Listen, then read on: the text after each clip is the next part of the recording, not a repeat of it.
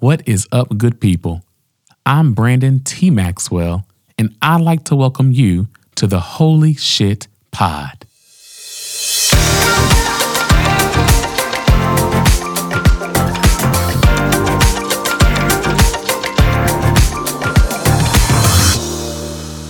Each week, I'm joined by my friends Katie Ricks and Sam White for an intimate and irreverent dialogue about what it means to be human.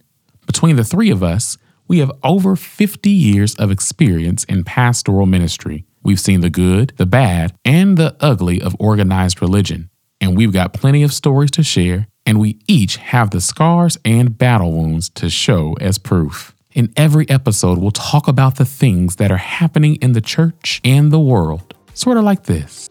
Like, holy people are often the most hellish ones. For me, it was my Pentecostal friends who were always like, uh, holiness is right. And then they come and they be knocked up. And I'm like, okay, that's not holy. Like, that Hello? can't be holiness. Hello.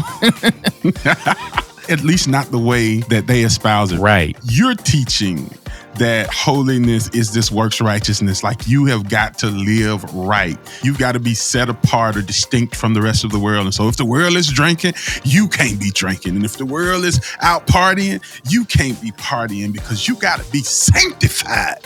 'Cause I don't want to be holy if this is what holy, holy holiness is a contradiction. We didn't talk about holiness at all. You're just supposed to do good. You're supposed to be a good person, and do good in the world, serve people in the world. You were supposed to do things right. You're never allowed to not have your shit together. That's what being holy was. But we didn't talk about holiness at all. I am not shocked. They own slaves. Of course, they didn't talk about holiness. they own slaves. How you gonna talk about holiness? Sometimes we laugh, and sometimes it gets serious. It's hard to talk about holiness and sanctification, all this stuff without talking about sin. If we had had a broader conversation on sin, I would have talked about how sin is anything that gets in the way of you being human. After defining it in that way, the attempts to regulate people's behavior, even though they think it is aspiring to holiness, get it is sin. So I actually think the Pentecostals and the holiness are being sinful when they are trying to correct behavior that gets in the way of people being fully human.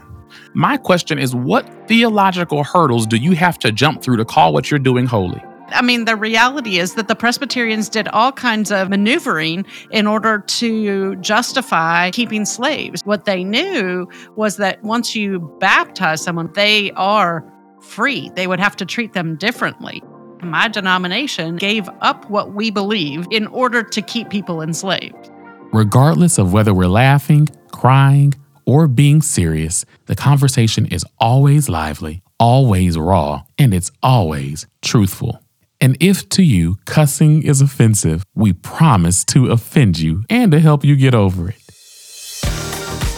So join us each Monday for holy irreverent and irreverently holy conversations about religion, spirituality, culture, and history without any of the pretense that sometimes can be found beneath a church steeple. You can stream new episodes on Apple Podcasts, Spotify, or wherever you typically enjoy podcasts. We look forward to kicking it with you soon. Peace.